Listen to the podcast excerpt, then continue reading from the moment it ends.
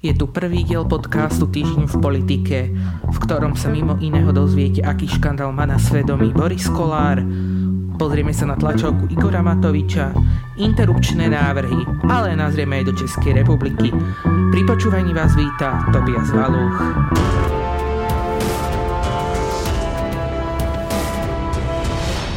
A začneme perlou týždňa. Boris Kolár a jeho chovanie dosiahlo úplne nového levelu. Jeho pondelnejšia tlačovka, pri ktorej iné, mimo iného prezentoval svoje sexuálne chúťky, sa jednoznačne môže zapísať do zlatého fondu najtrapnejších a najhlúpejších tlačovek v histórii nielen Slovenska, ale aj sveta. Nebojte sa, že raz sa vám to môže vypomstiť a niekto na vás uh, nasadí volávku? Ale kľudne, nech si nasadí to volávku, keď sa to bude dať a bude to pekná baba, tak sa s ňou aj vyspím. Nie, takto sa štátnik naozaj nechová a to ani keď vysvetľuje svoje stretnutia s Fináčíkom, proti ktorému jeho koalícia bojuje. Ja ešte dodám, že ak sa chcete zabaviť, pozrite si celú tlačovku, ktorá je plná podobných momentov. A keďže tento týždeň bol ako stvorený pre vznik Bizáru, tak to mám ešte jeden a to tohto týždňovú hodinu otázok, počas ktorej predseda vlády Igor Matovič obvinil podpredsedu Smeru SD Luboša Blahuže ako mladý mydlil barana. Áno, počujte správne, mydlil barana. Poďme si to vypočuť. Viete, ja som asi tak dva alebo tri roky dozadu dostal taký siahodlý mail od eh, človeka, ktorý hovoril, že bol vašim spolužiakom. A popisoval mi tam situáciu, ako ste teda boli na nejakej skúške, alebo bakalárka to bola niečo také. A potom ako ste celý šťastní, teda že ste spoločne, áno, ako tým urobili tú skúšku, išli ste si niečo popiť. A potom ste išli okolo jednej záhrady a v tej záhrade bol nejaký baran. Vy ste preskočili a vraj ste mydlili toho barana. A pokračujeme ďalšou tlačovkou, tentokrát premiérovou. Igor Matovič nie ako vždy neváhal pouražať novinárov, obuď sa do penty, no ani na Fica nemôžeme zabudnúť. A k čomu všetkému bolo celé toto divadlo dobré? No predsa, aby vysvetlil nevysvetliteľné investície jeho ženy. Tá podľa zistení plus 7 dní investovala 10 miliónov do krachujúcej firmy Arka Capital a prednostne dostala svoj vklad vyplatený. Podľa predsedu vlády jeho žena do Arka Capital neinvestovala, mala však zmenky za 600 tisíc eur v Arka Investment. Arka Investment je pritom matierskou spoločnosťou celej skupiny Arka, a aj v reklame na zmenky bolo logo Arka Capital, nie Arka Investment. A poďme aj do sveta, v USA sa blížia voľby a spor medzi demokratmi a republikánmi sa ešte vyostruje. Napomohla k tomu aj smrť súdkyne Najvyššieho súdu, liberálky a bojovničky za práva žien Ruth Bader Ginsburg.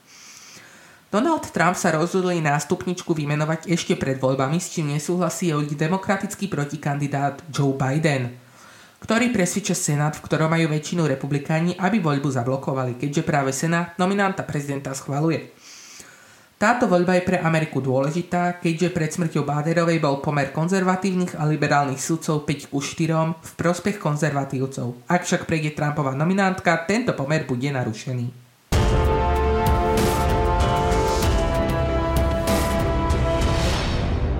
A máme tu aj Českú republiku, kde v pondelok ráno prišla pre niektorých šokujúca a pre niektorých očakávaná správa od ministra zdravotníctva, respektíve teraz už ex-ministra Adama Vojticha, ktorý sa rozhodol rezignovať z postu ministra. Neskôr sa ukázalo, že sa tak rozhodol už v piatok a preto bol už v pondelok popoludní vymenovaný na zámku v Lánech minister Roman Primula. Proti nemu však bola už v útorok spísaná petícia, ktorá mala už o štvrtej po viac ako 10 tisíc podpisov. Ešte dodám, že Adam Vojtich zostáva poslancom poslaneckej snemovny parlamentu Českej republiky. A teraz späť na Slovensko, kde tento týždeň rokoval parlament. Na dvoch schôdzach sa mimo iného riešil aj plán Next Generation EU, o ktorom si viac povieme za chvíľku. Okrem toho však skupina ultrakonzervatívnych poslancov okolo Ani Záborskej a jej Kresťanskej únie a taktiež poslanci Olano okolo Mareka Ševčíka a Ani Andrejovovej opäť raz predložili návrh na sprísnenie interrupcií. Voči tomuto návrhu sa postavili poslanci z SAS okolo Janky Byto Cigajníkovej a taktiež aj poslanci zo Zaludí, Smerodina a Oľano, ktorí predložili pozmeňovací návrh, ktorý sa zásluhom poslankyni Šebovej rozhodol, že nám pomôcť finančne a zásluhou už spomínanej Janky Cigajníkovej zavádza bezpečnejšiu formu interrupcie a teda potratovú tabletku. Ako táto iniciatíva dopadne sa dozvieme už čoskoro, keďže rokovanie parlamentu ešte neskončilo. Tejto téme sa vyjadrilo aj neparlamentné hnutie spolu, ktoré vytvorilo vlastný plán pomoci ženám a zároveň aj petíciu za jeho prijatie. Viac zverejnili na webe zaženy.sk.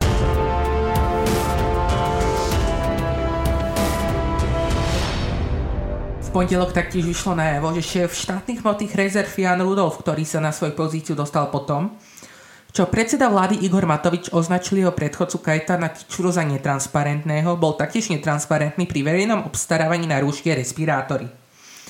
Tento tender mal byť podľa vyjadrenia bývalej podpredsedničky Zuzany Šubovej šitý na mieru jednému účastníkovi – len dodám, že Zuzana Šubová rezignovala na svoju pozíciu v pondelok, kedy s týmito obvineniami oboznámili predsedu vlády a následne v útorok verejnosť. Podľa ministra hospodárstva Richarda Sulika sa však tieto obvinenia nezakladajú na pravde a v predsedovi štátnych hmotných rezerv má svoju dôveru. V stredu 23. septembra predstavila predsednička Európskej komisie Ursula von der Leyen nový migračný pakt – Pričom zdôraznila, že ten súčasný azylový systém už nefunguje a ten nový stanovuje vylepšené a rýchlejšie postupy v celom azylovom a migračnom procese a uvádza do rovnováhy zásady spravodlivejšieho rozdelenia zodpovednosti a solidarity. Pričom, ako píše denník SME s novým paktom o migrácii a azyle komisia navrhuje spoločné riešenie, európske riešenia tejto výzvy, pričom Únia sa musí vzdať ad hoc riešení, a zaviesť predvídateľný a spolahlivý systém riadenia migrácie. Celé vystúpenie predsedničky Eurokomisie môžete nájsť na Twitteri práve Európskej komisie. Ak máte záujem o nejaký komentár, každú epizódu vám nejaký odporúčim. Tentokrát to rozhodne bude od ex-ministra financí vo vláde Mikuláša Zorindu, Ivana Mikloša, ktorý pre SME.sk píše o nevypačitateľnosti Donalda Trumpa aj Igora Matoviča. V pondelok sa konal súd s predsedom ľudovej strany naše Slovensko Marianom Kotlebom, ktorý naposledy na svoj proces nemohol prísť z dôvodu dovolenky v Čiernej hore. Tentokrát sa však dostavil a dokazovanie mohlo pokračovať. Vo výpetej atmosfére stihli prokurátor aj obhajcovia dokazovanie ukončiť aj napriek námietkam samotného Kotlebu, nakoľko neboli mu niektoré z jeho dôkazov umožnené a ani jeho výsluch nebol dokončený.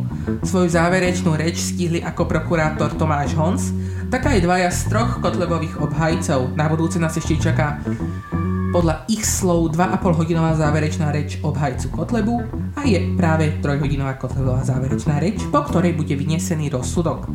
Samosudkyňou v tomto procese je Rúžena Sabová. Mimo parlamentné hnutie Progresívne Slovensko sa rozhodlo vyzvať vládu k dekriminalizácii marihuany po tom, čo bol 26-ročný Košičan Robert 12 rokov za jej užívanie odsúdený. A poďme aj do Bieloruska, kde v stredu zložil slub nelegitímne zvolený prezident Alexander Lukašenko, ktorý ešte v auguste vyhral zmanipulované voľby. Táto inaugurácia nebola vopred ohlásená, zároveň sa na 1. oktobra očakáva vystúpenie jeho rivalky Sviatlany Cichanovskej na pôde Rady Európy. Toto sa malo stať už tento týždeň po proteste Cyprusu, tomu však nebolo. Cyprus však súhlasí s nelegitimnosťou Lukašenkoho režimu, rokovanie rady blokuje kvôli sporu s Tureckom. Ešte doplním, že Lukašenko je prezidentom už 25 rokov a okrem prvých voleb všetky vyhral už v prvom kole, pričom ich už dlhé roky označujú za sfalšované. A tento rok od volieb až dodnes prebieha v Bielorusku štrajk a každý víkend aj protesty, ktoré opäť naberajú na sile po Lukašenkovej inaugurácii. A teraz nás čaká už spomínaný plán Next Generation EU, ktorý je pre Slovensko priam historický. Vláda Igora Matoviča sa ho aj napriek pôvodným slúvom rozhodla tajiť až do momentu odovzdania. Tomu sa však snažia zabrániť opozičnej strany Smer a hlas, ktoré zvolali mimoriadnu schôdzu Národnej rady Slovenskej republiky s jediným bodom programu a to práve týmto plánom. Bohužiaľ, aj keď sa schôdzu podarilo otvoriť, jej program nebol schválený a tým pádom o tomto fonde nemáme dosiaľ žiadne informácie. Ako náhle nejaké budeme mať, vám ich predstavíme aj v podcaste Týždeň v politike. Občania aj odborníci hodnotia pol roky vlády Igora Matoviča, zatiaľ čo s vládou nie je spokojný viac ako 50% občanov. Politolog Radoslav Čefančík tvrdí, že prvou obeťou vlády bude minister zdravotníctva Marek Krajčí a ani tejto vláde sa nepodarí obísť bez chaos a politiky našich ľudí. Povedal to pre tvnoviny.sk a prieskum bol robený agentúrou Median pre RTVS. Ako podcast vám odporúčam od Českého rozhlasu Vinohradsku 12 a konkrétnejšie útornejší diel s názvom Vojtech ven, Primula do hry. Mám tu ešte jednu čerstvú správu. Vo štvrtok parlament schválil úpravu tabulky odchodu veku do dôchodku. Jej novú verziu si môžete pozrieť na hajnonline.sk, ja len doplním, že sa to týka najmä žien, ktoré sa narodili v rokoch 1957 až 63, pričom sa im bude počítať výchova detí ako skrátenie odchodu do dôchodku. A ešte doplním, čo pre vás budeme monitorovať ten nasledujúci týždeň a to primárne bude rokovanie parlamentu, ktoré má na stole aj naďalej interrupcie, ale aj iné užitočnejšie novely. Ale bude to ešte oveľa viac, ak chcete zostať naďalej v obraze, počúvajte nás. A to je z tohto týždňa v politike už naozaj všetko a teším sa na vás aj na budúci týždeň. Prajem vám ešte pekný deň. Dovidenia.